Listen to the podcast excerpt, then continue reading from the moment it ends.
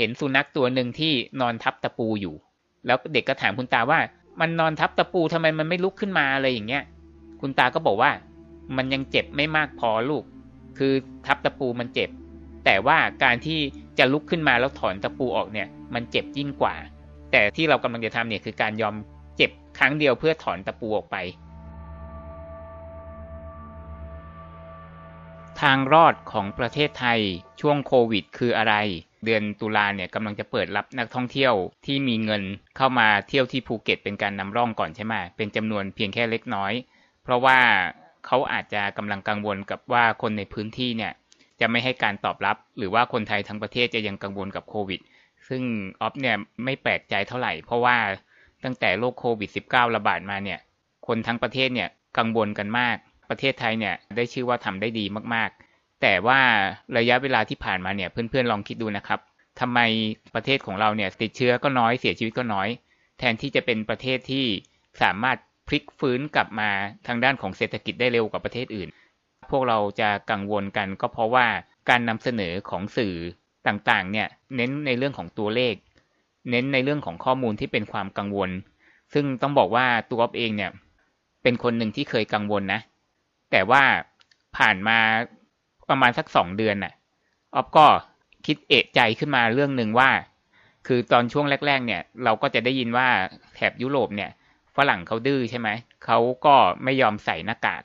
เขาไม่ยอมเว้นระยะห่าง ฉะนั้นเขาก็ติดโควิดเยอะ เขาก็เสียชีวิตจากโควิดเยอะ แต่ว่าออฟสังเกตนะว่า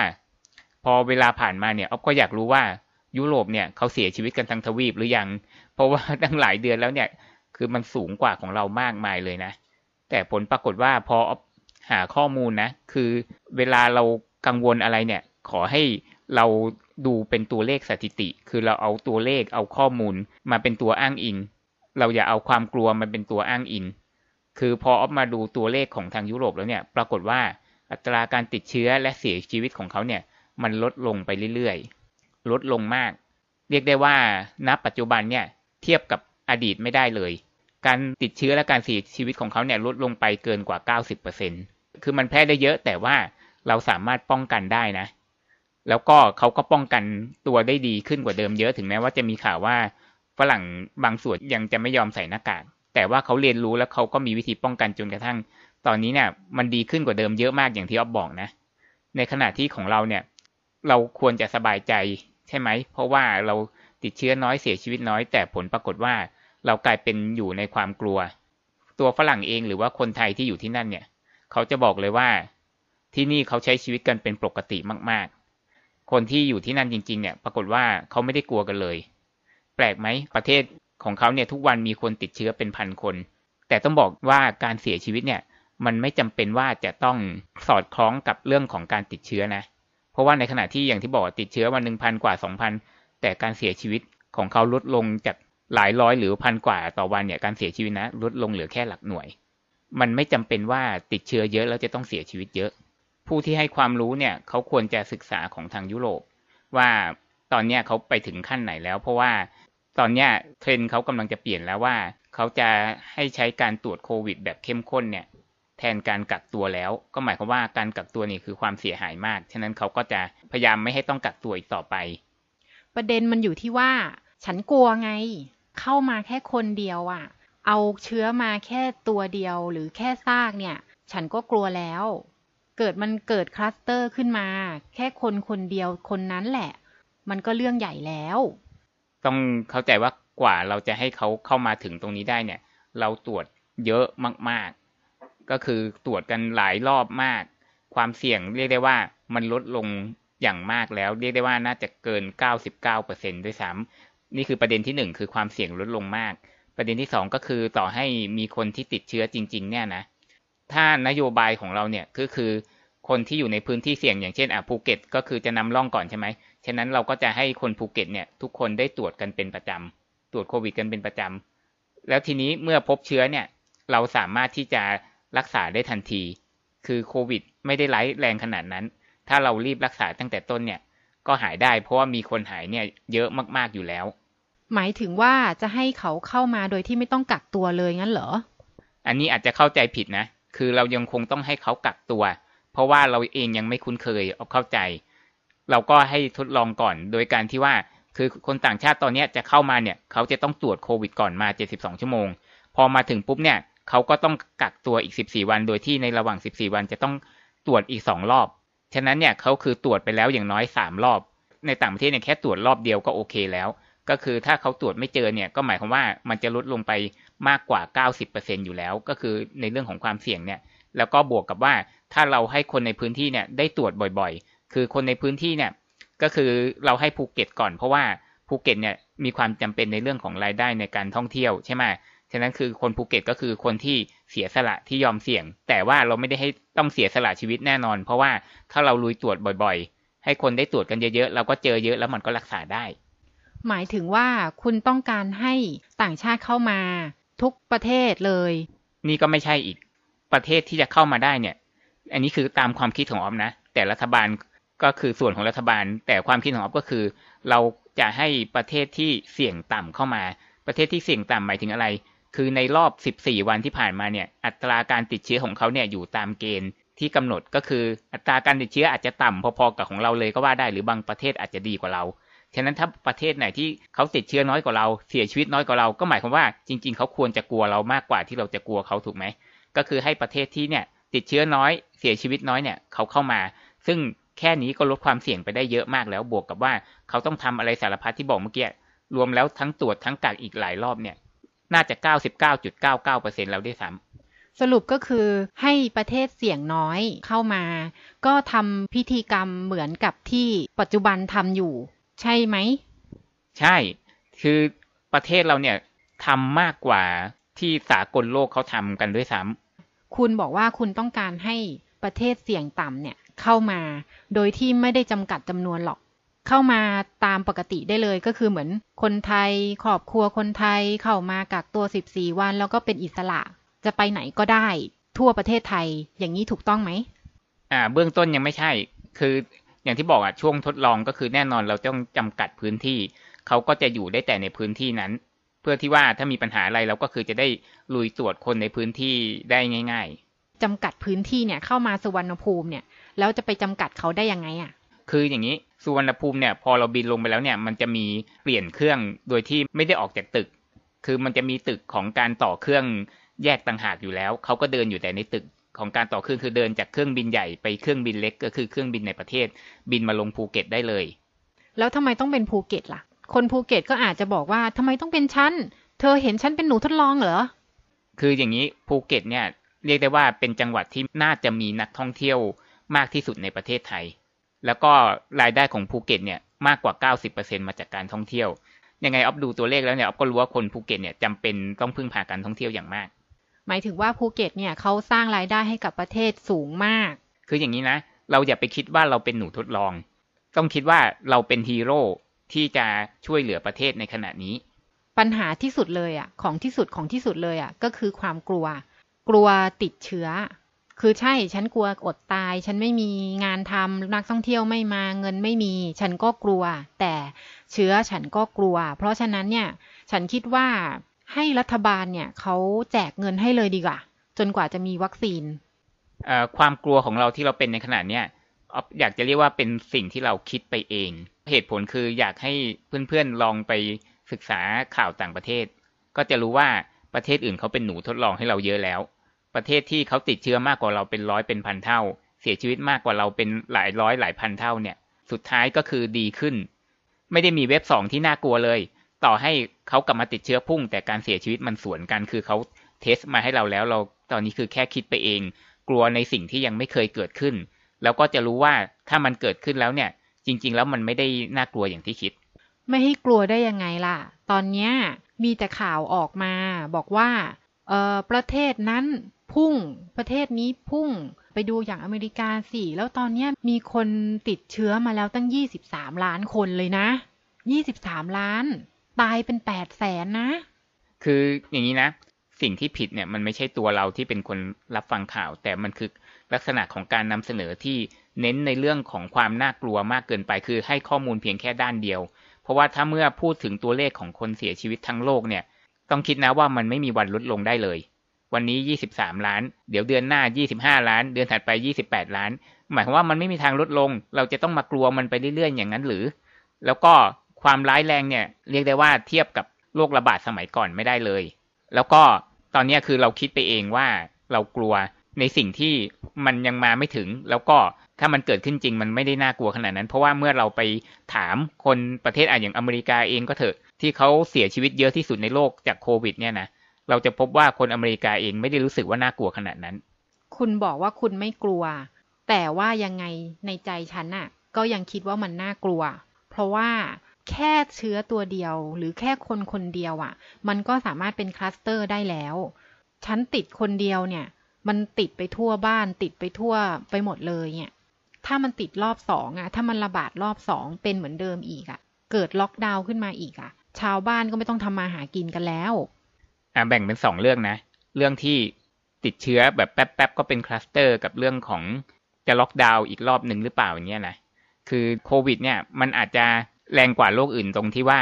มันแค่ติดง่ายกว่าโรคอื่นมากเท่านั้นเอง เพียงแต่ว่าความร้ายแรงเนี่ยจริง ๆ แล้วเนี่ยมันไม่ได้ร้ายแรงกว่าเลย เราเนี่ยคือถูกย้ำเรื่องตัวเลขกันทุกวัน จนเรากลัวเหมือนแบบวิตกจริต จริง ๆ โควิด ก็เป็นเชื้อไวรัสชนิดหนึ่งเหมือนโรคหวัดถ้าเกิดว่าทางการเนี่ยเขามาย้ำว่า วันนี้มีคนเป็นโรคหวัด แล้วตายไปกี่คน ย้ำทุกวันทุกวันทุกวันไปมาเราที่ไม่เคยกลัวหวัดเลยเนี่ย จะเริ่มกลัวหวัดละฉะนั้นหมายว่าเรากลัวเพราะว่าตัวเลขคือแต่ความเป็นจริงคือโรคมันแค่แพร่ง่าย แต่ว่ามันไม่ได้ร้ายแรง มันสามารถรักษาได้ คุณจะบอกว่าไม่ร้ายแรงได้ยังไง มันตายกันไปตั้งเยอะขนาดนั้น แล้วปัจจุบันเนี่ยก็มีคนติดเชื้อตั้งเยอะตั้งแยะยังไงฉันก็ยังกลัว เพราะว่าถ้าเกิดว่ามีเชื้อมาแค่นิดเดียว หรือเป็นแค่ซากมันก็ยังมีความเสี่ยงอยู่ ยังไงฉันก็ยังกลัว ยังไงมันก็จะต้องแพร่ระบาดอีก ฉันก็จะโดนล็อกดาวน์อีก คนที่ทำมาค้าขายก็ไม่รอดแน่ๆคราวนี้ถ้าเป็นระลอกสองอีกเนี่ยคือเรื่องติดเนี่ยออฟต้องบอกได้เลยว่าถ้าเปิดอีกเนี่ย ติดกันเยอะขึ้นอยู่แล้วแน่แล้วคุณต้องการให้มันติดเหรอ ถ้าเกิดเป็นพ่อแม่คุณขึ้นมาติดขึ้นมาคุณจะทำยังไงๆอ่าคืออย่างนี้นะ ที่เราเห็นตัวเลขต่างประเทศเยอะๆเนี่ยเป็นเพราะว่าเขาลุยตรวจเขาตรวจเยอะในขณะที่ของเราเนี่ยตอนช่วงเดือนเมษาเนี่ย คุณหมอท่านหนึ่งเขาบอกไว้เลยว่าประเทศเราจะตรวจเฉพาะคนเสี่ยงเราไม่มีเงิน ฉะนั้นในเมื่อเราไม่ค่อยได้ตรวจ เราก็ไม่รู้ใช่ไหมว่าที่ผ่านมาจริง ๆ แล้วเนี่ยอาจจะมีหลายๆคนเนี่ยติดโควิดไปแล้ว โดยที่เขาไม่เคยตรวจ แล้วสุดท้ายเขาก็หายไปแล้ว หมายถึงว่ายังมีชีวิตอยู่นะแต่โควิดก็หายจากตัวเขาไปแล้ว โดยที่เขาไม่รู้ตัว แล้วก็แน่นอนว่าเขาอาจจะเคยไปแพร่เชื้อให้คนอื่นไปแล้ว แล้วเชื้อที่อยู่ในตัวคนนั้นก็หายไปแล้วโดยที่ไม่รู้ตัวเช่นเดียวกัน ฉะนั้นก็หมายความว่าถ้าร่างกายของเราแข็งแรงอยู่แล้วเนี่ยโควิดจริง ๆ ก็ทำอะไรเราไม่ได้ ต่อให้ร่างกายของเราอ่อนแอ ถ้าเรานโยบายเป็นลุยตรวจ คือใครกังวลก็ไปตรวจได้เลยหรืออะไรอย่างเงี้ยเราพบเชื้อเราสามารถรักษาได้ทันที ยังไงมันก็ยังเสี่ยงไม่ใช่เหรอ ที่คุณพูดมาทั้งหมดเนี่ย คือสรุปแล้วคือฉันต้องเสี่ยงใช่ไหมออฟขอใช้คำนี้เลยว่าชีวิตต้องเดินหน้า คือถ้าเกิดว่าเราจะมารอให้รัฐบาลช่วย คือต้องบอกจริง ๆ ว่าทำไมถึงเรียกว่าคนภูเก็ตที่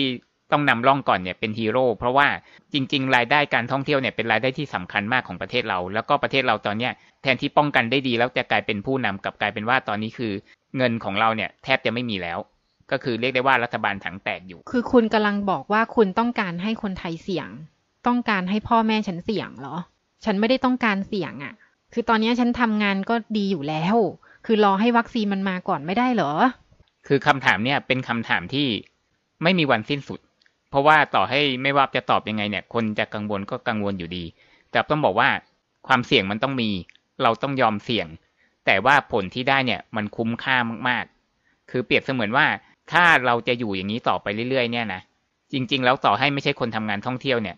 ชีวิตก็ลำบากขึ้นอยู่แล้ว แน่ ๆ แล้วก็ประเทศเนี่ย กำลังมีปัญหามากขึ้นมากขึ้นเรื่อยๆ เหมือนกับว่าเราก็คือคิดเฉพาะหน้าเอาตัวรอดวันนี้ไปเรื่อยๆเรื่อยๆ แต่ว่าเราหารู้ไหมว่า ไอ้เรื่องของวิกฤตเนี่ยมันกำลังคืบคลานเข้ามา ถ้าเกิดว่าเรารอรัฐบาลช่วย แต่รัฐบาลไม่มีเงินจะช่วย รัฐบาลแจกเงินให้เราไม่ได้แล้ว แล้วก็คนตกงานมากมายธุรกิจที่ปิดตัวไปแล้วเนี่ย เขาไม่สามารถกลับมาเปิดเหมือนเดิมได้อีก ปัญหามันสะสมมากขึ้นมากขึ้น สุดท้ายแล้วเนี่ย มันก็จะกลายเป็นว่าคนตกงานกันเป็นหลายล้านคน ต่อให้วันนี้เรายังอยู่ดีอยู่ เรายังปลอดภัยอยู่ แต่ถ้าในเมื่อประเทศ คนไม่มีงานทำคนไม่มีเงิน มันก็เหมือนกับว่า ไฟที่ไหม้ป่าเนี่ยกำลังไหม้รอบเมือง แล้วก็กำลังคืบคลานเข้ามาเรื่อยๆ แล้วก็พอถึงเวลานั้นเนี่ยชีวิตของเราอาจจะไม่ปลอดภัยอีกต่อไป ไม่ปลอดภัยยังไงอะก็ในเมื่อฉันก็ทำงานเป็นปกติอยู่แล้ว ถ้าเกิดว่ามีต่างชาติหรือมีการติดเชื้อเข้ามาฉันน่ะโดนล็อกดาวน์นะ ฉันก็ไม่ได้ทำงานนะครั้งเนี้ยฉันอาจจะตกงานของจริงก็ได้ไง อันเนี้ยมันจะโยงกับเรื่องล็อกดาวน์ด้วย ส่วนตัวแล้วเนี่ยออฟเชื่อว่าการล็อกดาวน์รอบที่สองเนี่ยไม่มี เหตุผลเพราะว่าอย่างที่บอกอะว่ามีประเทศอื่นเขาเป็นหนูทดลองให้เราไปแล้ว ก็คือเขาเคยล็อกดาวน์เหมือนเรา แล้วก็หลังจากนั้นเนี่ยทุกประเทศจะเหมือนกันหมดก็คือว่าเขากังวลเรื่องของเศรษฐกิจ ฉะนั้นก็จะมีบางประเทศที่ตัดสินใจเปิดรับนักท่องเที่ยวอ่าอย่างเช่นยุโรปที่เปิดเดินทางระหว่างกันภายในทวีป 20 กว่าประเทศ ผลปรากฏว่าแน่นอนการติดเชื้อมันก็จะพุ่งขึ้น แต่มันไม่เท่าช่วงแรกๆนะ แล้วก็ต่อให้มันติดเชื้อพุ่งขึ้นเนี่ย แต่การเสียชีวิตเนี่ยยังแบนอยู่ ก็คือมันไม่พุ่งตาม ปรากฏว่าต่อให้เขาพุ่งเขาก็ไม่มีล็อกดาวน์รอบสอง ส่วนของประเทศไทยเองเนี่ย เราได้เรียนรู้บทเรียนจากครั้งแรก คือครั้งแรกเนี่ยต้องเข้าใจว่าเรามีการล็อกดาวน์เพราะว่าเราตกใจ กับตัวเลขที่พุ่งขึ้นอย่างมาก ซึ่งทุกประเทศเป็นเหมือนกันหมด แต่ทีนี้พอเวลาผ่านมาเนี่ย จริง ๆ แล้วเชื่อว่าคุณหมอทั้งหลายเขารู้ ก็คือได้เรียนรู้ว่าโรคโควิดเนี่ยมันไม่ได้ร้ายแรงอย่างที่คิด แล้วก็เรามีวิธีการรับมือกับมันเนี่ยมากขึ้นเรื่อยๆ แล้วก็อีกอย่างหนึ่งคือประเทศเรามีความจำเป็นเรื่องเศรษฐกิจอย่างมาก ล็อกดาวน์ครั้งแรกก็สูญเสียไปเยอะแล้ว ฉะนั้นออฟเชื่อว่าไม่มีการล็อกดาวน์รอบสองเพราะว่าเราเรียนรู้วิธีการรับมือกับโควิด ดีมากขึ้น แล้วก็ต่างประเทศเนี่ยเขาก็เป็นหนูทดลองให้เราแล้วว่า ต่อให้เขาพุ่งยังไงเขาก็ไม่มีการล็อกดาวน์ทำไมจะไม่มีล็อกดาวน์ฟังข่าวมั่งหรือเปล่าเนี่ย ในข่าวเขาก็มีบอกนะ เกาหลีบ้าง อเมริกาบ้าง เนเธอร์แลนด์ ฝรั่งเศส เนี่ย ฝรั่งเศสเนี่ยมีพื้นที่สีแดงล็อกดาวน์กันทั้งประเทศแล้วเนี่ย ไม่เคยได้ยินข่าวเหรอ อาจจะมีบ้างที่เขาล็อกดาวน์แต่ว่าเขาก็จะล็อกเฉพาะบางพื้นที่เขาไม่ได้ล็อกทั้งประเทศนะ ที่ระบาดหนักเนี่ยเขาไม่ได้ระบาดหนักทั้งประเทศเขาแค่เฉพาะบางพื้นที่ อย่างประเทศสวีเดนเนี่ยที่ประเทศที่ไม่เคยล็อกดาวน์เลย ตั้งแต่ต้นเนี่ยครั้งที่หนึ่งก็ไม่มีล็อกดาวน์เนี่ยนะประเทศอื่นๆน่ะ เวลาเขาจะห้ามเข้าสวีเดนเนี่ยเขาก็ห้ามแค่บางพื้นที่ของสวีเดนที่มีการติดเยอะห้ามแค่บางจังหวัด เขาไม่ได้ห้ามเข้าทั้งประเทศสวีเดน การล็อกดาวน์ครั้งที่สองเนี่ยก็จะเป็นการที่เขาจะทำให้ความเสียหายมันน้อยที่สุดเท่าที่จะทำได้ เพราะว่าเขาเรียนรู้แล้วว่าครั้งที่หนึ่งเนี่ยเสียหายหนักมาก ฉะนั้นเขาต้องระมัดระวังอย่างถึงที่สุด ถ้าไม่จำเป็นจริง ๆ เขาจะไม่ทำหรือถ้าเขาจะต้องทำเนี่ยก็คือเฉพาะบางพื้นที่อย่างเช่น ของเราเนี่ยก็มีวันนั้นที่ระยองใช่ไหมซึ่งก็แค่เฉพาะระยองเขาจะไม่ทำไปหมด เพราะว่าบางจังหวัดที่ไม่ไม่มีคนติดเชื้อมันก็มี ถ้าไปล็อกดาวน์จังหวัดที่ไม่ติดเชื้อหรือติดเชื้อน้อยด้วยเนี่ย มันก็เสียหายโดยที่ไม่จำเป็น คุณหมายถึงว่าถ้าเกิดมีการติดเชื้อมากขึ้นมากขึ้นจนกระทั่งถึงการล็อกดาวน์ขึ้นมาเนี่ย คุณบอกว่าให้เปิดพื้นที่ให้ภูเก็ต แล้วเกิดภูเก็ตเนี่ย ติดเชื้อกันมากขึ้นจนกระทั่งต้องล็อกดาวน์ภูเก็ตเนี่ย คนภูเก็ตอะเขาก็โดนรังเกียจไปตลอดเลยนะ คือจริง ๆ แล้วมันขึ้นอยู่กับการให้ความรู้ของเรามากกว่า ถ้าเกิดเราให้ความรู้ประชาชนนะว่ามันไม่ได้น่ากลัวอย่างที่คิด คือประชาชนไม่ตื่นตระหนกอะ ต่อให้ภูเก็ตติดทั้งจังหวัดเนี่ยประชาชนเขาก็ไม่ได้รังเกียจภูเก็ตหรอก แล้วก็เราก็จำกัดความเสียหายอยู่แค่ภูเก็ต ฉะนั้นถ้ามันล็อกแค่ภูเก็ต คือเราเสียหายน้อย ฉะนั้นเราก็ทุ่มเทความช่วยเหลือไปที่ภูเก็ตได้ไม่มีปัญหา ถ้าเกิดล็อกทั้งประเทศเนี่ยออฟเชื่อเลยว่าเขาจะพยายามไม่ทำฉะนั้นเขาจะให้มันเสียหายให้น้อยที่สุดเขาเรียนรู้จากครั้งที่หนึ่งแล้ว คือหมายความว่าเราต้องยอมรับในการโดนล็อก ถ้าเชื้อมันพุ่งขึ้นมา เราจะต้องยอมรับมันว่ามันมีโอกาสพุ่ง ถ้าพุ่งเมื่อไหร่ก็ล็อก แต่ล็อกเฉพาะพื้นที่ อย่างนี้ใช่ไหม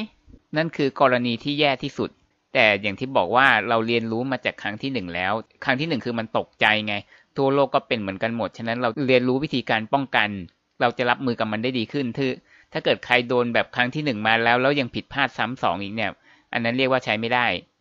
ถึงคุณจะบอกว่าไม่มีการล็อกดาวน์เนี่ยนะ แต่ยังไงความเสี่ยงมันก็ยังมีถูกไหมล่ะหนึ่งคนมันก็คือความเสี่ยงแล้ว มันคือความปลอดภัยในชีวิตของเราไง คือทุกวันเนี้ยเราไปทำงานได้ไปห้าง ได้ไปยิม ได้ไปว่ายน้ำได้ทำกิจวัตรประจำวัน ได้ไปเที่ยวในสถานที่ท่องเที่ยวต่างๆ ซึ่งมันเป็นความรู้สึกปลอดภัยอย่างที่ไม่เคยมีมาก่อน แต่ถ้าเกิดว่าเมื่อไรก็ตามที่มี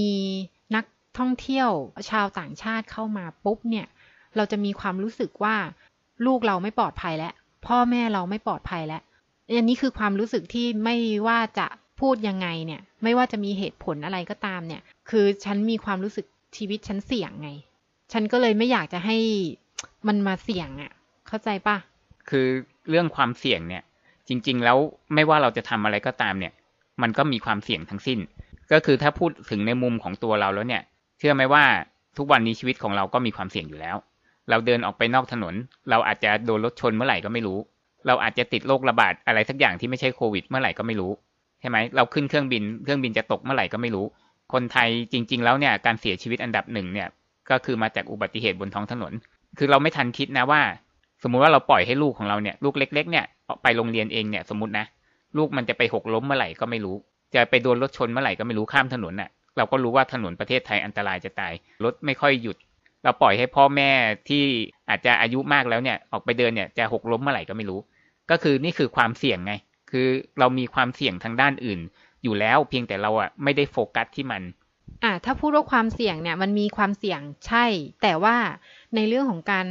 นำคนต่างชาติเข้ามาเนี่ย มันจะมาเพิ่มความเสี่ยงให้ชีวิตฉันทำไม ในเมื่อชีวิตฉันตอนนี้ก็สงบสุขดีอยู่แล้ว ฉันจะไปเสี่ยงเพื่ออะไรอะ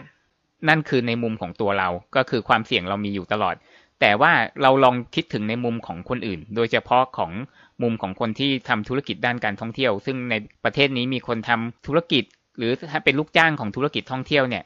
อยู่ประมาณ 10%ของคนทั้งประเทศ 6-7 ล้านคน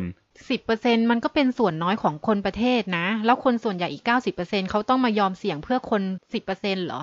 คืออย่างนี้นะ เราต้องแยกโซนกันด้วยนะ มันก็ไม่ได้หมายความว่านักท่องเที่ยวเขามาแล้วเนี่ย เขาจะไปทั่วประเทศ คือเราจะจำกัดพื้นที่อยู่แล้วว่าเขาไปได้แต่ตรงไหน แล้วก็ในพื้นที่นั้นเนี่ยก็จะมีการล็อกเอาไว้ว่านักท่องเที่ยวไม่สามารถออกไปได้ ก็คือให้ทดลองดูก่อนว่าผลเป็นยังไงคือ เรากลัวเพราะเรายังไม่เคยลอง ถ้าเกิดว่านักท่องเที่ยวเขาเข้ามาจริง แล้วเขาได้อยู่ไปสักเดือนหนึ่งแล้วเนี่ย อะปัญหามันต้องมี แต่มันไม่ได้มีมากอย่างที่เราคิด เราก็จะสบายใจมากขึ้น ตอนนี้คือเป็นอาการของที่เราวิตกจริตไปเองว่ามันจะเกิดขึ้น ซึ่งไม่ว่าจะอธิบายยังไง เราก็จะยังคงกังวล นี่คือประเด็นของตัวเรา แต่ถ้าประเด็นของคนอื่นอย่างที่เอาบอกไปแล้วว่า เรื่องของคนภาคธุรกิจท่องเที่ยวที่มีประมาณ6-7ล้านคนเนี่ย คือเราบอกว่าชีวิตวันนี้ของเราก็สงบสุขอยู่แล้ว ของออฟก็สงบสุขนะออฟไม่ได้ทำงานเกี่ยวกับทางด้านท่องเที่ยวนะทำไมออฟต้องมาพูดด้วยอะ เพราะว่าคือถ้าเราคิดถึงแต่ตัวเราเองเนี่ย มันเหมือนกับว่าชีวิตของเรากับครอบครัวจะต้องดีไว้ก่อน แต่ของคนอื่นจะยังไงก็ช่าง แบบนี้คือความคิดที่ถูกต้องนั้นหรือ ทำไมเราจึงเห็นคนที่เขากำลังลำบากเนี่ย เมื่อก่อนเนี่ยมีทีมหมูป่าใช่ไหมเชียงรายเนี่ยทำไมเราจึงไปเห็นใจเขาแต่ว่านี่คือชีวิตของคนที่กำลังจะอดตายทำไมเราจึงไม่เห็นใจเขา เรายอมเสี่ยงตรงนี้เพื่อที่จะให้คนที่เขาลำบากเนี่ย เขาได้มีชีวิตที่ดีขึ้น แล้วก็มันก็ส่งผลย้อนกลับมาที่ตัวเรา เพราะว่าการท่องเที่ยวเป็นรายได้ 20%ของประเทศ ถ้าประเทศมีรายได้มากขึ้น เศรษฐกิจก็จะดีขึ้น ชีวิตของเรา ก็จะดีขึ้น ตอนนี้แม้กระทั่งมันไม่ได้เกี่ยวกับเราโดยตรงชีวิตของเราก็ยังชักจะลำบากเราต้องประหยัด แล้วถ้าปล่อยอย่างนี้เนี่ยมันจะยิ่งแย่ลงเรื่อยๆ เผลอๆ เราอาจจะโดนผลกระทบ เราอาจจะต้องตกงาน อาจจะต้องโดนขึ้นภาษี หรืออาจจะเกิดความวุ่นวายการประท้วงชุมนุมหรือการจี้ปล้นต่างๆ ไม่เป็นไร ฉันมีเงินเก็บเยอะอยู่แล้ว ฉันน่าจะรอดอยู่ถ้าฉันอยู่เฉยๆอะคืออันนี้ก็คิดในมุมว่าจะแค่อยู่ไปเรื่อยๆ แต่อนาคตเนี่ยมันไม่แน่ไม่นอนใช่ไหม ฉะนั้นมันอาจจะมีอะไรที่เลวร้ายกว่านั้น เพราะว่ามันไม่ใช่แต่ประเทศไทยที่เป็น คนทั้งโลกเขาก็เป็น หลายประเทศก็ตัดสินใจเปิดเพื่อการท่องเที่ยว ช่วยบอกหน่อยได้ไหมว่า คือมันจะมีผลกระทบยังไงกับชีวิตฉันน่ะ ถ้ามันไม่เปิดอะ คือช่วยชี้ให้เห็นหน่อยได้ไหมว่า ตอนนี้ฉันมีความสุขดีอยู่แล้ว แล้วฉันก็ไม่อยากให้มันเปิด แล้วถ้าเกิดว่ามันไม่เปิดอะ มันจะมีผลกระทบยังไงกับชีวิตฉันเหรอ เพราะว่าในเรื่องของการงานเนี่ยฉันมั่นใจว่างานฉันเนี่ยมันโอเค แล้วก็เขาไปได้เรื่อยๆ แล้วก็เป็นอาชีพที่ตกงานยากมากอะ่ะ แล้วก็รายได้เงินเดือนก็พอใช้ได้อยู่ คือเอาเป็นว่าฉันคิดว่าถ้ายังปิดอยู่เนี่ย เป็นผลดีกับฉันมากกว่า วันนี้เราอาจจะคิดว่าเราไม่เดือดร้อนนะ แต่ก็จินตนาการว่าถ้าสมมุติว่าประเทศเดิมมีรายได้ หนึ่งร้อยบาท ซึ่งมาจากการท่องเที่ยวประมาณยี่สิบาท แต่ถ้าเกิดว่าการท่องเที่ยวตรงนี้หายไป รายได้หนึ่งร้อยรายจ่ายสมมุติว่าหนึ่งร้อยเท่ากันอ่าหักกันไม่มีอะไร แต่ถ้ารายได้ลดลงเหลือแปดสิบแต่รายจ่ายหนึ่งร้อยเท่าเดิม หรืออาจจะมากกว่าเดิมก็ได้ เพราะาเราจะต้องเอาเงินมาพยุงเศรษฐกิจ ต้องเอามาจัดการกับโควิดนี่อีก กลายเป็นว่าเราติดลบไปเรื่อยๆ ตอนนี้คนภาคการท่องเที่ยวเขาอาจจะคิดว่ารัฐบาลจะมีเงินช่วยเขา แต่จริง ๆ แล้วคือรัฐบาลไม่มีเงิน รัฐบาลจะมีเงินได้มาจากอะไร ถ้าไม่ใช่กู้ กู้เงินมาหรือไม่ก็มาขูดรีดคนชั้นกลางอย่างเรานี่แหละ ให้อาจจะขึ้นภาษี หรืออาจจะหามุกที่จะได้เงินมา แต่ส่วนใหญ่เขาจะพยายามไปกู้ก่อนมากกว่า ถ้ารัฐบาลกู้เงินแล้วไม่มีเงินจะใช้คืนต่างประเทศจะเกิดอะไรขึ้นเขาก็ต้องลอยตัวค่างเงิน เอาเป็นว่านึกถึงประเทศอะไรดีแอฟริกา หรือประเทศอเมริกาใต้ที่เขายากจนหรือว่ามีการอดตายเวเนซุเอลาที่แบบว่าลอยตัวค่างเงิน แล้วก็ สงครามกลางเมืองหรือมีการจี้ป้นอย่างเงี้ย คือเพราะว่าเดิมเขาเคยเสพสุขมาก่อน คนก็ใช้ชีวิตกันแบบไม่สนใจคนอื่น ไปเรื่อยๆ เป็นหนี้เป็นสินล้นพ้นลอยตัวค่าเงิน คือลอยตัวค่าเงินเพื่อให้เงินมันมีมันแพงขึ้น จะได้ใช้หนี้ได้ง่ายขึ้น แต่ปรากฏว่าข้าวของแพง ต้นทุนแพง ต่อให้วันนี้ทำงานบริษัทมั่นคงแค่ไหนบริษัทต้นทุนสูงขึ้น จนกระทั่งขาดทุนแบกรับต้นทุนไม่ไหวก็อาจจะต้องไล่พนักงานออก หรือว่าอาจจะต้องปิดตัวลง ฉะนั้นเราที่ทำตัวสบายๆก็จะแย่แล้ว แล้วก็ข้าวของแพงขึ้นต่อให้เรามีเงินเยอะแค่ไหนเนี่ย ค่าของเงินมันน้อยลงหนี้สินถ้าเรามีเราอาจจะต้องจ่ายมากขึ้นกว่าเดิม วันนี้เราอาจจะอยู่ดีกินดีอยู่ แต่ว่าเมื่อเหตุมันมาผึ่งปุ๊บเนี่ย บางทีเราอาจจะตั้งตัวไม่ทัน ซึ่งมันเกิดขึ้นมาแล้วนะ ในช่วงของปี 40น่ะลอยตัวค่าเงินบาทตอนนั้นน่ะ ใครเป็นหนี้อยู่อะอยู่ดีๆหนี้ก็เพิ่มเป็นสองเท่า แล้วก็ หลายๆคนต้องฆ่าตัวตาย หรือว่าต้องขายกิจการในราคาถูกๆ ก็คือตอนนั้นน่ะคนลำบากกันแบบไปเยอะมากนี่คือมุมของเศรษฐกิจ คืนนี้เนี่ยเราอาจจะนอนดูทีวี หรือว่ามีความสุขกับครอบครัวไปตามปกติ แต่ว่าพอตื่นมาวันรุ่งขึ้นเนี่ยอยู่ดีๆ เราอาจจะแทบหัวใจจะวายเพราะว่ามันจะมีการลอยตัวค่าเงิน หรือมีอะไรที่เราไม่คาดคิดเกิดขึ้นมา นี่คือมุมของเศรษฐกิจ แต่มุมของความปลอดภัยในชีวิตเนี่ยลองคิดดูว่าคนที่เขารอการช่วยเหลือ รอแบมือของเงินรัฐบาล รัฐบาลไม่มีให้เขา เขาไม่มีจะกิน จะเกิดอะไรขึ้น อาจจะต้องมีการจี้ป้น หรืออาจจะต้องมีการข่มขืน ซึ่งเราเคยเดินถนนเดินแถวบ้านได้อย่างปลอดภัย หรือไปช้อปปิ้งได้อย่างปลอดภัยต่อไป ก็อาจจะไม่ปลอดภัยอีกต่อไปแล้ว เพราะว่าอาจจะมีการจี้ป้น หรือว่าปล่อยลูกออกไปข้างนอกก็อาจจะต้องมีการข่มขืน หรือมีอาชญากรรมต่างๆ หรืออาจจะมีการประท้วงแบบที่ประเทศเราเคยเกิดขึ้นมาก่อนแล้ว แล้ว วัคซีนเนี่ยมันอีกไม่นานหรอก ตอนนี้เขากำลังวิจัยแล้วเขาก็ผลิตขึ้นมาได้แล้ว อีกไม่กี่เดือนหรอก ปีหน้าก็ได้แล้ว รอไม่ได้เหรอ เรื่องวัคซีนเนี่ยคือเป็นสิ่งที่ทุกคนต้องการ แต่ว่าเราจะแน่ใจได้ยังไงว่า วัคซีนที่ได้มาเนี่ยหนึ่งก็คือจะสามารถป้องกันได้ร้อยเปอร์เซ็นจริงๆสองก็คือจะสามารถแจกจ่ายได้ทุกคนจริง ๆ ก็คือถ้าโลกเราทุกประเทศรอแต่วัคซีนนะตราบใดที่ยังไม่ฉีดให้คนได้ทั้งโลก แปดพันกว่าล้านคนเนี่ยเขาก็ยังไม่วางใจ ต่อให้เรามีฉีดนะ แล้วคนต่างประเทศยังไม่ได้ฉีด เราก็ยังคงกังวลอยู่ดีถูกไหมก็เขาบอกว่าอีกหนึ่งปีไม่เกินสองปี ก็ปลอดภัยแล้วนี่โลกก็ปลอดเชื้อตัวนี้แล้วเนี่ย เราก็แบบว่าหลับไปก่อนได้ไหมช่วงนี้ก็พัฒนาตัวเองไป หาความสุขใส่ตัวไป ใช้เงินประหยัดไป อดทนนิดนึงไม่ได้เหรอ คือไม่ต้องรอถึงสองปีอะแค่ตอนนี้ประเทศเราก็แทบจะไม่ไหวอยู่แล้ว ทุกประเทศเลยก็ว่าได้แทบจะไม่ไหวอยู่แล้ว ไม่งั้นเขาจะไม่รีบเปิดการท่องเที่ยวขึ้นมา โดยเฉพาะประเทศเราเนี่ย ถ้ารอนานไปกว่าเนี้ยคือตอนนี้เรียกได้ว่าเงินคงคลังแทบจะไม่มีก็ต้องไปกู้มาเพราะโควิดมันก็ทำเราเสียหายไปมากอยู่แล้ว ในขณะที่เรามูแต่กลัว ฉะนั้นรายได้ที่เราเคยได้เนี่ย มันก็ไม่มีไง ตอนนี้คือสิ่งที่รัฐบาลเป็นเนี่ยก็คือว่ารัฐบาลพยายามเปิดการท่องเที่ยวแบบกล้าๆกลัวๆ โดยที่ ออฟต้องบอกได้เลยว่าแค่เปิดมาแค่นี้นะแค่ภูเก็ตที่เป็นอยู่แค่นี้นะยังไม่พอจะทำอะไรได้เลย แล้วเกิดเขายังกล้าๆกลัวๆอย่างนี้ต่อไปเรื่อยๆนะเราก็จะเหมือนกับแบบรายได้ของเราแทบจะติดลบอยู่ตลอดเวลา สรุปแล้วที่คุณพูดมาทั้งหมดเนี่ย คุณต้องการจะสื่อแค่ว่าหนึ่งถ้าไม่เปิดตายกันหมดสองเราต้องยอมเสี่ยงใช่ไหม ใช่เราต้องยอมเสี่ยง ต้องยอมเสี่ยงเพื่อระยะยาว เราต้องยอมเสี่ยงเพื่อที่จะไม่ให้ประเทศมันล้ม อันนี้คือเรื่องจริง เพราะว่ามีคนบอกกันเยอะมากแล้ว คนที่ประสบความสำเร็จ หรือคนที่เก่งๆเขาก็บอกว่าวิกฤตโควิดเนี่ยร้ายแรงกว่าต้มยำกุ้งที่ผ่านมาซะอีกนะ มันกระทบกันทุกคนเลยนะ เพียงแต่ว่าผลเนี่ยมันอาจจะยังไม่ได้ออกมาขนาดถึงขั้นล่มจม แต่ถ้าเกิดปล่อยไปนานกว่านี้มัวแต่กลัวแล้วก็สูญเสียรายได้ไปเรื่อยๆ ติดลบเป็นหนี้ไปเรื่อยๆเนี่ยอาจจะล่มจมก็ได้ จริงๆเนี่ย ตัวออฟเองนะต้องบอกจริงๆว่าออฟก็คือคนหนึ่งที่ไม่ได้เดือดร้อนจริง ๆ จริง ๆออฟเนี่ยจะภาวนาให้ทุกอย่างมันล้มไปเลยก็ได้ เพราะว่าออฟจะได้เอาเงินไปซื้อของถูก เพียงแต่ว่างานเนี้ยออฟก็ทนไม่ได้ ช่วงแรกๆก็เป็นเหมือนทุกคนก็กลัวก็ฟฟังข่าวอะไรตามสื่อปกติ แต่เวลาผ่านมาออฟเกิดเอะใจขึ้นมา ว่า เออมันแปลกๆว่าประเทศที่ฝรั่งที่เราเคยดูถูกเขาตอนแรกๆอะทำไมเขาไม่เห็นจะล่มจมอย่างที่เราคิดตอนแรก ทำไมเขากับเปิดอย่างอังกฤษเนี่ยติดเยอะตายเยอะที่สุดในยุโรปเนี่ยเขากลับเปิดให้ประเทศอื่นเข้าอ๋อเขาคงไม่มีอะไรจะเสียแล้วมั้งหรืออะไรอย่างเงี้ยแต่ว่าเราก็สงสัยในแนวคิดของเขาอะว่าเขาไม่กลัวหรืออย่างไร เราก็เลยถึงเริ่มค้นหา แล้วปรากฏว่ามันไม่ใช่อย่างที่เราคิดเลย ถึงเขาจะติดเยอะตายเยอะ แต่ว่าเขาไม่ได้เป็นฝ่ายล้มอย่างที่เราคิดเลย เราเองต่างหากที่ติดน้อยตายน้อย แล้วกลับกลายเป็นว่าตอนนี้เราแย่ซะเอง เพราะว่ารายได้แทบไม่เข้า แล้วทำไมประเทศใกล้ ๆ แถวเนี้ย เขาก็ยังไม่เปิดนี่ แล้วทำไมเราต้องเป็นผู้นำเปิดด้วยล่ะอ่าก็ต้องบอกว่าจริง ๆ แล้วเนี่ย ตอนเนี้ยหลาย ๆ ประเทศเขาเริ่มขยับแล้วนะอย่างสิงคโปร์เนี่ยเขาเริ่มขยับแล้วที่เขาจะให้บรูไนกับนิวซีแลนด์เนี่ยเข้าเขาได้โดยที่ไม่ต้องกักตัว แล้วก็มีอีกสักสามหรือสี่ประเทศออสเตรเลียจีน หรือไต้หวันที่เข้าสิงคโปร์ได้โดยที่กักตัวแค่เจ็ดวัน คือเขาเริ่มแล้วนะคือเราเองเนี่ยก็ไม่ได้ว่าอยู่ดีๆ จะให้เร่งเปิดหรืออะไรนะ เราแค่ขอให้มันมีความคืบหน้าบ้าง เท่านั้นเอง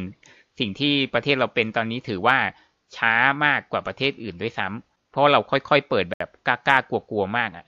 ถามว่าไม่เปิดได้ไหม ไม่หารายได้ได้ไหม ก็ลองถามตัวเองดูว่า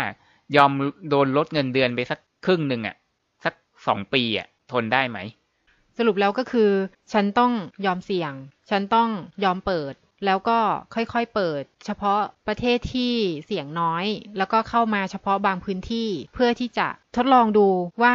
ความกลัวของคนจะเป็นยังไง จะมากขึ้นไหม เป็นการทดลองก่อนอย่างนี้ใช่ไหม แล้วถ้าเกิดว่าเข้ามาแล้วมันเกิดระบาดขึ้นมา ใครจะรับผิดชอบเอ่อเรื่องของว่าฉันจะต้องแบบยอมเปิดยอมเสียสละอะไรหรือเปล่าเนี่ย คือต้องบอกว่ามันไม่ใช่เรื่องของว่าฉันจะต้องยอม ต้องยอมทำเพื่อคนอื่น หรืออะไรอย่างนี้ใช่ไหมหรืออะไรเงี้ยออฟคิดว่ามันเป็นเรื่องที่มันไม่สมควรที่จะกลัวมากกว่า เพราะว่าจริง ๆ แล้วมันไม่ได้ร้ายแรงขนาดนั้น สิงคโปร์เนี่ยเป็นเกาะเล็กมากๆนะเล็กกว่ากรุงเทพสิกนะเชื่อไหมว่าการติดเชื้อของเขาเนี่ยมากกว่าประเทศไทยทั้งประเทศถึงยี่สิบเท่า คือเราสามพันกว่าใช่ไหมของเขาหกหมื่นจะเจ็ดหมื่นอยู่แล้วอะแต่การเสียชีวิตของเขาแค่ครึ่งเดียวของเราเท่านั้นเองยี่สิบเจ็ดคนเท่านั้นเอง แสดงว่าติดเชื้อเยอะไม่ได้หมายความว่าจะเสียชีวิตเยอะนะ ฉะนั้นมันเป็นสิ่งที่มันไม่สมควรจะกลัว มันไม่ถูกต้องไม่มีเหตุมีผล เราถูกข้อมูลทางด้านเดียวอะยัดเข้าหัวของเรามากเกินไป ทางรัฐบาลหรือทางสาธารณสุขเนี่ยเขาควรจะต้องปรับเปลี่ยนว่าเปลี่ยนจากการที่รายงานแต่ตัวเลขรายงานแต่ทางด้านที่มันเหมือนจะน่ากลัวเนี่ยเปลี่ยนมาเป็นว่าให้ข้อมูลความจริงเอาไม่ได้บอกว่าให้กลับข้าง บอกแต่ละว่าไม่กลัวไม่ต้องกลัวหรืออะไรเงี้ยให้บอกข้อมูลความจริง ให้บอกให้รอบด้าน เพราะว่า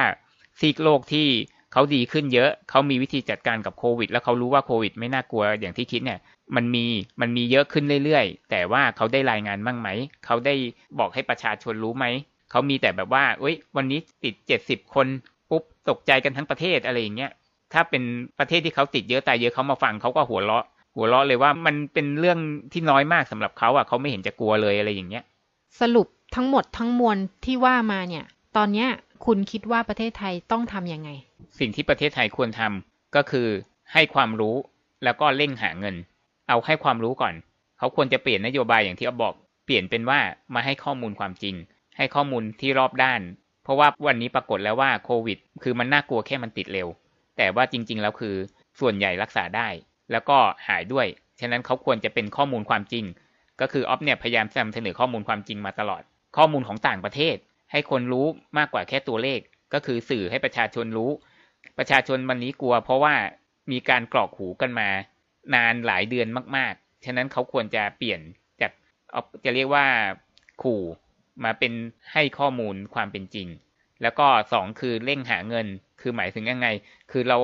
บอกว่าเราไม่มีเงิน เราก็เลยไม่ลุยตรวจโควิด ทั้งทั้งที่ ประเทศหน่อยสองประเทศไหนนะไม่ว่าจะจะเป็นตะวันออกกลางยุโรป หรือว่าประเทศในเอเชียด้วยกันเองเนี่ยอย่างสิงคโปร์ที่อ๊อฟยกตัวอย่างไปว่า ติดเชื้อมากกว่าเรา 20 เท่าเนี่ยทำไมเขาถึงรู้อะก็คือเขาก็ลุยตรวจไงเขาถึงตัวเลขมันดูไม่ดี ไม่เหมือนเราที่พยายามให้ตัวเลขดูดี เพราะเราไม่ได้ตรวจเราก็เลยไม่รู้อย่างที่อ๊อฟเคยบอกว่า จริงๆแล้วอาจจะมีคนติดโควิด ไปเยอะแล้ว แล้วก็หายแล้ว แล้วก็อาจจะเคยไปแพร่เชื้อให้คนอื่นแล้ว แล้วคนคนนั้นก็หายแล้ว โดยที่เราไม่รู้ เพราะเรายังไม่ค่อยได้ลุยตรวจ คือเราตรวจแต่คนที่เสี่ยงเท่านั้นเองอะไรอย่างเงี้ย ตัวเลขมันถึงดูน้อยไงใช่ไหมก็คือการเปิดหาเงินเนี่ยนะ ไม่ได้ให้เปิดทั้งหมดในทีเดียว ตอนนี้เขาก็เริ่มถูกในแง่ของว่าให้บางพื้นที่อย่างภูเก็ตเนี่ยถือว่าจำเป็นเรื่องการท่องเที่ยวมากที่สุดเพราะว่า 90%ของรายได้มาจากการท่องเที่ยว ก็ให้บางพื้นที่ลองก่อน แล้วก็ไม่ใช่การเปิดให้ทุกคนเข้ามาตั้งแต่แรก จริง ๆ ไอเดียของอ๊อฟก็คือให้ประเทศที่ติดเชื้อน้อยเสียชีวิตน้อย ซึ่งมีเยอะมากที่ติดน้อยเสียชีวิตน้อย หลายๆประเทศดีกว่าเราซะอีก ติดน้อยกว่าเสียชีวิตน้อยกว่า ให้พวกเขาเข้ามา แล้วเขาเข้ามาหมายถึงว่าโดยที่ไม่จำกัดจำนวนเลยงั้นเหรอ โอเคใช่คุณบอกว่าเป็นประเทศที่เสี่ยงน้อย ก็เข้ามาโดยที่ไม่จำกัดจำนวน แต่ปัจจุบันเนี้ยมีคนเข้ามาได้แค่วันละห้าร้อยคนเท่านั้นเอง เพราะว่าจะต้องขึ้นเครื่องบินแบบเที่ยวบินพิเศษ ไอ้เรื่องการที่เรากลัวคนจะเข้ามาเนี่ยนะจริง ๆ แล้วคนไทยแล้วก็ญาติของคนไทยเนี่ยที่กลับเข้ามาในประเทศไทยตอนนี้มีเกือบเจ็ดหมื่นคนแล้วนะ ถ้าเราจะติดเยอะตายเยอะเนี่ยก็เป็นตั้งนานแล้ว คือคนกลับมาจากต่างประเทศเนี่ยเขาก็คือกลับมาจากต่างประเทศเหมือนกันปะหลาย ๆ คนก็อยู่มาตั้งนานแล้วด้วยอะเขาก็กลับเข้ามาแล้วเขาก็กักตัว ก็ไม่ได้มีปัญหาอะไรใช่ไหม อย่างสองคนที่บอกว่ากักมาแล้ว แล้วก็ตอนนี้ยังมีเชื้ออยู่เนี่ย จริง ๆ ในเพจของคุณหมอที่เขาตรวจสองคนเนี้ยเขาก็บอกอยู่แล้วว่า ไม่สามารถแพร่เชื้อได้อีกต่อไป เขาก็ย้ำแล้วนะ แต่คนในประเทศเนี่ยก็ยังกลัวเหมือนกลัวผีอะ พูดยังไงก็ยังจะกลัวอีกอยู่ดีอะไรอย่างเงี้ยคุณบอกว่าให้ประเทศต่างๆ เนี่ยที่เสี่ยงต่ำเนี่ยเขาเข้ามาโดยที่ไม่จำกัดจำนวนเลยเนี่ย หมายถึงว่าคุณต้องการให้เปิดเที่ยวบินพาณิชย์ ไม่ต้องมีเที่ยวบินพิเศษถูกต้องหรือเปล่า อ่าใช่ต้องการให้เปิดเที่ยวบินพาณิชย์ เพราะว่าถ้าเที่ยวบินพิเศษเนี่ยค่าตั๋วเขาแพงมาก ต่อให้เราอยากให้เขามาไงเขาก็ไม่มา แล้วก็ที่บอกว่าไม่จำกัดจำนวนคนเนี่ยใช่แต่ว่าจำกัดประเทศ เหมือนที่ทางยุโรปเนี่ยเขามีรายชื่อมาประมาณ 10 กว่าประเทศ ที่เขาบอกว่าปลอดภัย สามารถเดินทางเข้าประเทศเขาได้โดยที่ไม่ต้องกักตัว แล้วก็เขายังมีการตรวจให้ฟรีด้วยนะที่สนามบิน แล้วก็ยังตรวจได้แถวๆแบบที่พักของเราด้วยคือ หน่วยงานสาธารณสุขด้วย ฉะนั้นคือเขาตรวจให้ฟรีในขณะที่คนของเราเนี่ยเกิดอยู่ดีๆอยากตรวจเนี่ยไม่ได้นะ เขาจะตรวจให้แต่กลุ่มเสี่ยงที่เขาจะตรวจให้ฟรี ถ้าเราอยากตรวจเองนั่นน่ะค่าใช้จ่ายห้าถึงหกพันบาท สรุปแล้วคือต้องการให้ประเทศกลุ่มเสี่ยงน้อยเข้ามา เข้ามากี่คนก็ได้ แล้วก็เปิดบินปกติเลย แต่ยุบเที่ยวบินพิเศษไป ทีนี้ปัญหามันก็คือว่าสถานที่กักตัว เขาบอกว่าโรงแรมไม่พอ ที่กักตัวไม่พอ จะทำยังไงล่ะ ถ้าเกิดว่ามีนักท่องเที่ยวหรือคนเข้ามาเยอะอะที่กักตัวที่ไม่พอเนี่ย เพราะว่าเราวิตกจริตเกินไป เรามาตรฐานสูงเกินไป เพราะว่าที่กักตัวทุกวันนี้เนี่ยมีแต่โรงแรมที่อาจจะระดับสูงนิดนึงทั้งสิ้นเลย ทั้งที่ประเทศของเราเนี่ยเป็นประเทศของการท่องเที่ยว ประเทศอื่นนะเขาให้กักตัวกันที่บ้านหมดเลย แล้วก็จริงๆแล้วเนี่ยเราสามารถพัฒนาระบบติดตามเขาได้ ก็คืออาจจะเป็นลิสต์แบนหรืออะไรไม่รู้ว่าตอนนี้สิงคโปร์ก็กำลังทำอยู่ด้วยซ้ำว่า ถ้าคุณเข้าประเทศเขาไปแล้วคุณต้องเอาเครื่องนี้ติดตัวไปด้วย แล้วก็ถ้าคุณออกจากห้องเมื่อไหร่เนี่ยเราจะรู้ทันที หมายความว่าคุณต้องการให้คนเข้ามาโดยที่ไม่ต้องกักตัวที่โรงแรมงั้นเหรอ ใช่ไม่ต้องกักตัวที่โรงแรม คือเราต้องเข้าใจว่าเราต้องติดตามข่าวต่างประเทศบ้าง มีประเทศที่เขาทดลองให้เราเยอะแล้ว อังกฤษนี่ไงติดเยอะตายเยอะที่สุดในยุโรปเขาให้กักตัวที่บ้าน แล้วก็เขามีรายชื่อประมาณ 70 ประเทศที่เข้าประเทศเขาได้ไม่ต้องกักตัวด้วยซ้ำแล้วทำไมเขาถึงไม่ระแวง ตอนนี้อังกฤษเนี่ย ติดน้อยตายน้อย น้อยลงเยอะเลยนะ ถ้าดูกราฟเนี่ยมันมีแต่จะน้อยลงเรื่อยๆ ไม่ได้มีเพิ่มขึ้นเลย ส่วนตัวคิดว่าการไปกักตัวที่บ้านสำหรับเมืองไทยเนี่ย คนไทยอาจจะตื่นตระหนกเดี๋ยวเดี๋ยวจะเกิดจลาจล อันนั้นอาจจะเป็นก้าวกระโดดมากไปนิดนึง อาจจะเป็นไปได้ว่าเปิดโรงแรมมากขึ้น โดยที่ปัจจุบันเนี้ยที่ โรงแรมมันจำกัดเหตุผล เพราะว่าเขาอาจจะมีมาตรฐานที่สูงหรือเปล่า ให้ลดมาตรฐานลงหน่อยโรงแรมในประเทศไทยเยอะมาก เปิดโรงแรมให้มากขึ้น คือไปกักที่โรงแรม แต่ว่ามันยังไงมันก็ต้องคือกักใช่ไหมล่ะกักแล้วจะมีคนเข้ามาเหรอ ประเด็นปัญหาคือความกังวลของคน ฉะนั้นรัฐบาลช่วงแรก ๆ เนี่ยเขาทำถูกในแง่ที่ว่าเปิดเฉพาะบางพื้นที่ให้ทดลองดูก่อน ให้คนไทยเขารอดูผลให้สบายใจมากขึ้นอีกนิดนึง ใช่ไหมแล้วหลังจากนั้นค่อย ๆ ขยับขยายพื้นที่ ก็ถือว่าโอเค ถ้าลองดูแล้วเพิ่มขยายเป็นจังหวัดอื่นแล้ว ยังไม่มีปัญหา อันนี้โอเค แต่จริง ๆ แล้วเราอยากให้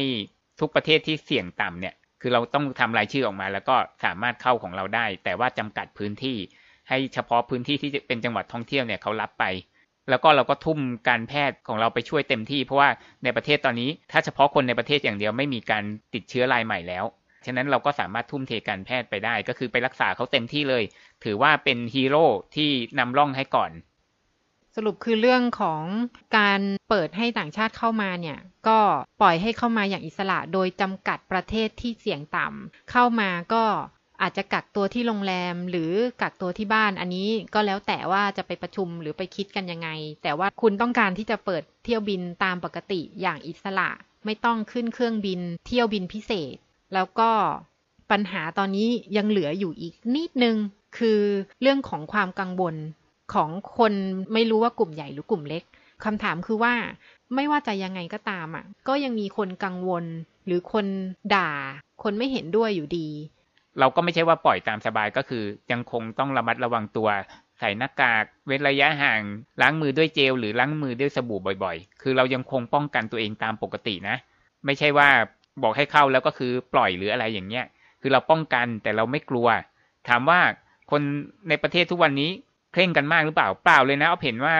สักยี่สิบหรือสามสิบเปอร์เซ็นเนี่ยบางทีก็ไม่ใส่หน้ากากบ้าง บางทีก็ไม่ปิดจมูกบ้าง หรือเอาหน้ากากไว้ที่คางบ้างอะไรอย่างเงี้ยก็คือว่าฉันเนี่ยจะต้องยอมลำบากใช่ไหมในการที่จะต้องเอ่อเคร่งคัดขึ้น ใส่หน้ากากมากขึ้น ยอมเสี่ยงมากขึ้น ยอมลำบากมากขึ้น เพื่อที่จะให้ประเทศ อยู่รอดอย่างนี้ใช่หรือเปล่าอ๊อฟไม่ได้รู้สึกว่าเราจะลำบากมากขึ้นนะคือพวกเรานั่นแหละที่ลำบากคนพูดนี่แหละที่ลำบากมากขึ้นก็พูดวันหนึ่งตั้งเยอะตั้งแยะ ก็ยังต้องพูดกันต่อไป แต่ว่าคนอื่นเนี่ยเพียงแค่ทำตัวเหมือนเดิม ถามว่าถ้าไม่ให้ต่างชาติเข้ามาแล้วเนี่ย เราปิดประเทศปิดตายไปเลยเนี่ย เราไม่ต้องป้องกันตัวเองหรือไง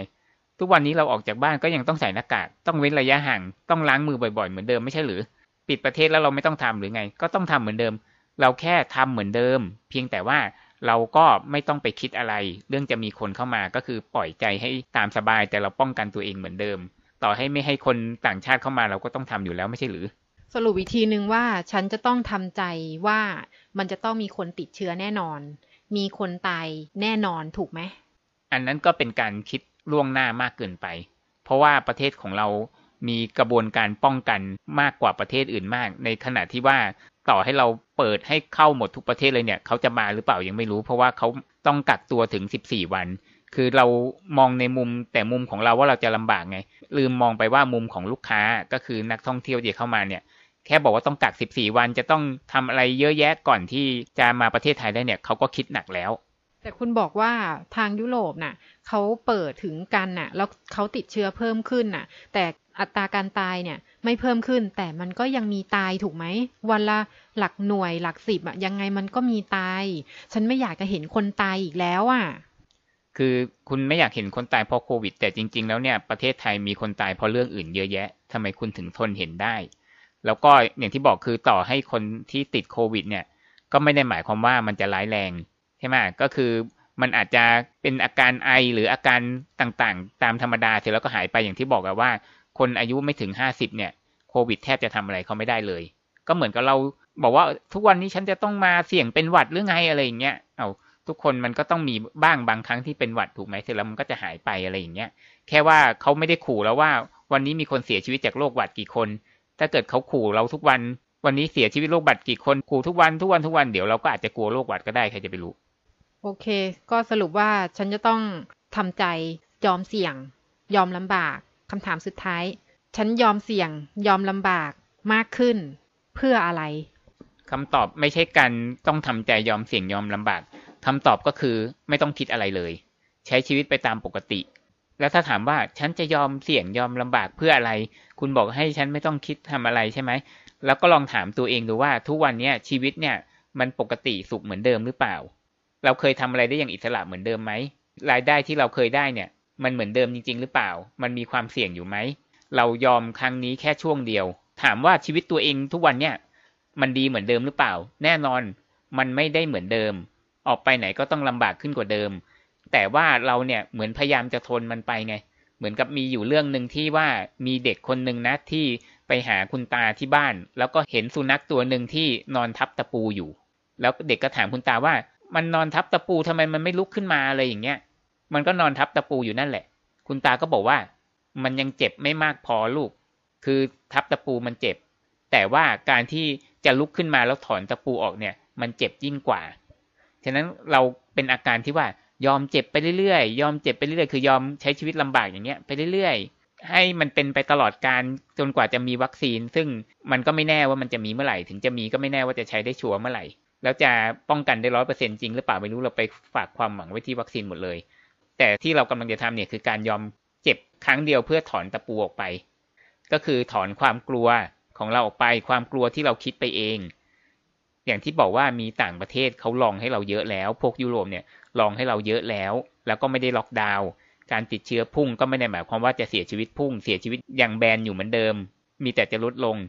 การติดเชื้อต้องมากขึ้น เพราะว่าเราเปิดเดินทาง มีคนเยอะขึ้นแต่การเสียชีวิตไม่ได้เพิ่มขึ้นเลย สุดท้ายนะครับออฟก็อยากจะย้ำว่าที่ออฟทำในวันนี้เนี่ยออฟไม่ได้คาดหวังอะไร แล้วก็ออฟก็ไม่ใช่คนที่ลำบากเพราะว่าโควิดด้วยออฟก็เหมือนกับคนอื่นออฟไม่ได้อยู่ในภาคการท่องเที่ยว แต่ว่าออฟรู้สึกว่าสิ่งที่เรากำลังเป็นอยู่ขนาดนี้ซึ่งตั้งแต่เกิดมาเนี่ยไม่เคยเห็นคนไทยเป็นขนาดนี้มาก่อนเลยเนี่ยออฟรู้สึกว่ามันไม่ถูกต้องที่ออฟบอกก่อนหน้านี้ว่าแรกๆก็กลัวเหมือนทุกคน แต่พอไปดูต่างประเทศแล้วทำไมเขาถึงไม่ได้คิดแบบเราออฟก็เลย เริ่มศึกษา เริ่มตามข่าวต่างประเทศ แล้วก็รู้ว่าจริง ๆ แล้วเนี่ยมันไม่ได้น่ากลัวอย่างที่คิด แล้วก็ฝรั่งที่เขาพลาดช่วงแรก ๆ เนี่ยเขาก็ไม่ได้ล่มจมอย่างที่เราคิดว่าเขาโง่แล้วเขาเผลอพลาดแล้วอะไรเงี้ย มันไม่ได้เป็นอย่างที่เราคิดเลยอะออฟรู้สึกว่ามันไม่ถูกต้องอะออฟก็เลยอยากจะมานำเสนอ แล้วก็เอาตัวเองเข้ามาเสี่ยงกับการโดนด่าทำไมก็ไม่รู้อะไรอย่างเงี้ยนะอ่านเนี่ยถามว่าเราจะยอมลำบากไปทำไม ก็คนพูดเนี่ยก็ไม่ได้เดือดร้อน แต่ก็ยอมลำบากไปทำไม เพราะมันไม่ถูกต้อง เราไม่อยากจะให้เห็นประเทศของเราเป็นแบบนี้ ไม่ได้อยากจะนอนทับตะปูไปเรื่อยๆ ที่ออฟทำแบบนี้เนี่ยออฟจะได้ไม่มาเสียใจทีหลังว่าชีวิตนี้เนี่ยออฟมีโอกาสออฟมี channel ที่จะสามารถพูดได้ถึงแม้ว่ามันจะไม่ใช่ channel ที่ดังใหญ่โตอะไรก็ตามเนี่ยนะออฟจะได้ไม่ต้องมาเสียใจทีหลัง ว่าทำไมตอนนั้นออฟมีช่องทางทำได้ทำไมออฟจึงไม่ทำครับก็หวังว่าเพื่อนๆที่ติดตามเราหรือไม่ได้ติดตามเราก็ตามเนี่ย ถ้าฟังคลิปนี้แล้วมีประโยชน์เนี่ยก็อยากจะให้ช่วยกันแชร์ออกไป เผื่อว่าบางคนที่กำลังเข้าใจผิด ได้รับข้อมูลที่ผิด เผื่อว่าเขาอาจจะได้รับรู้สิ่งที่ออฟคิดว่ามันควรจะเป็นก็ไม่ได้บอกว่าถูกนะคิดว่ามันควรจะเป็นขึ้นมาบ้างนะครับ วันนี้เพื่อนๆมีความคิดเห็นยังไงก็คอมเมนต์กันได้ที่ใต้วิดีโอนะครับขอบคุณที่รับฟังนะครับ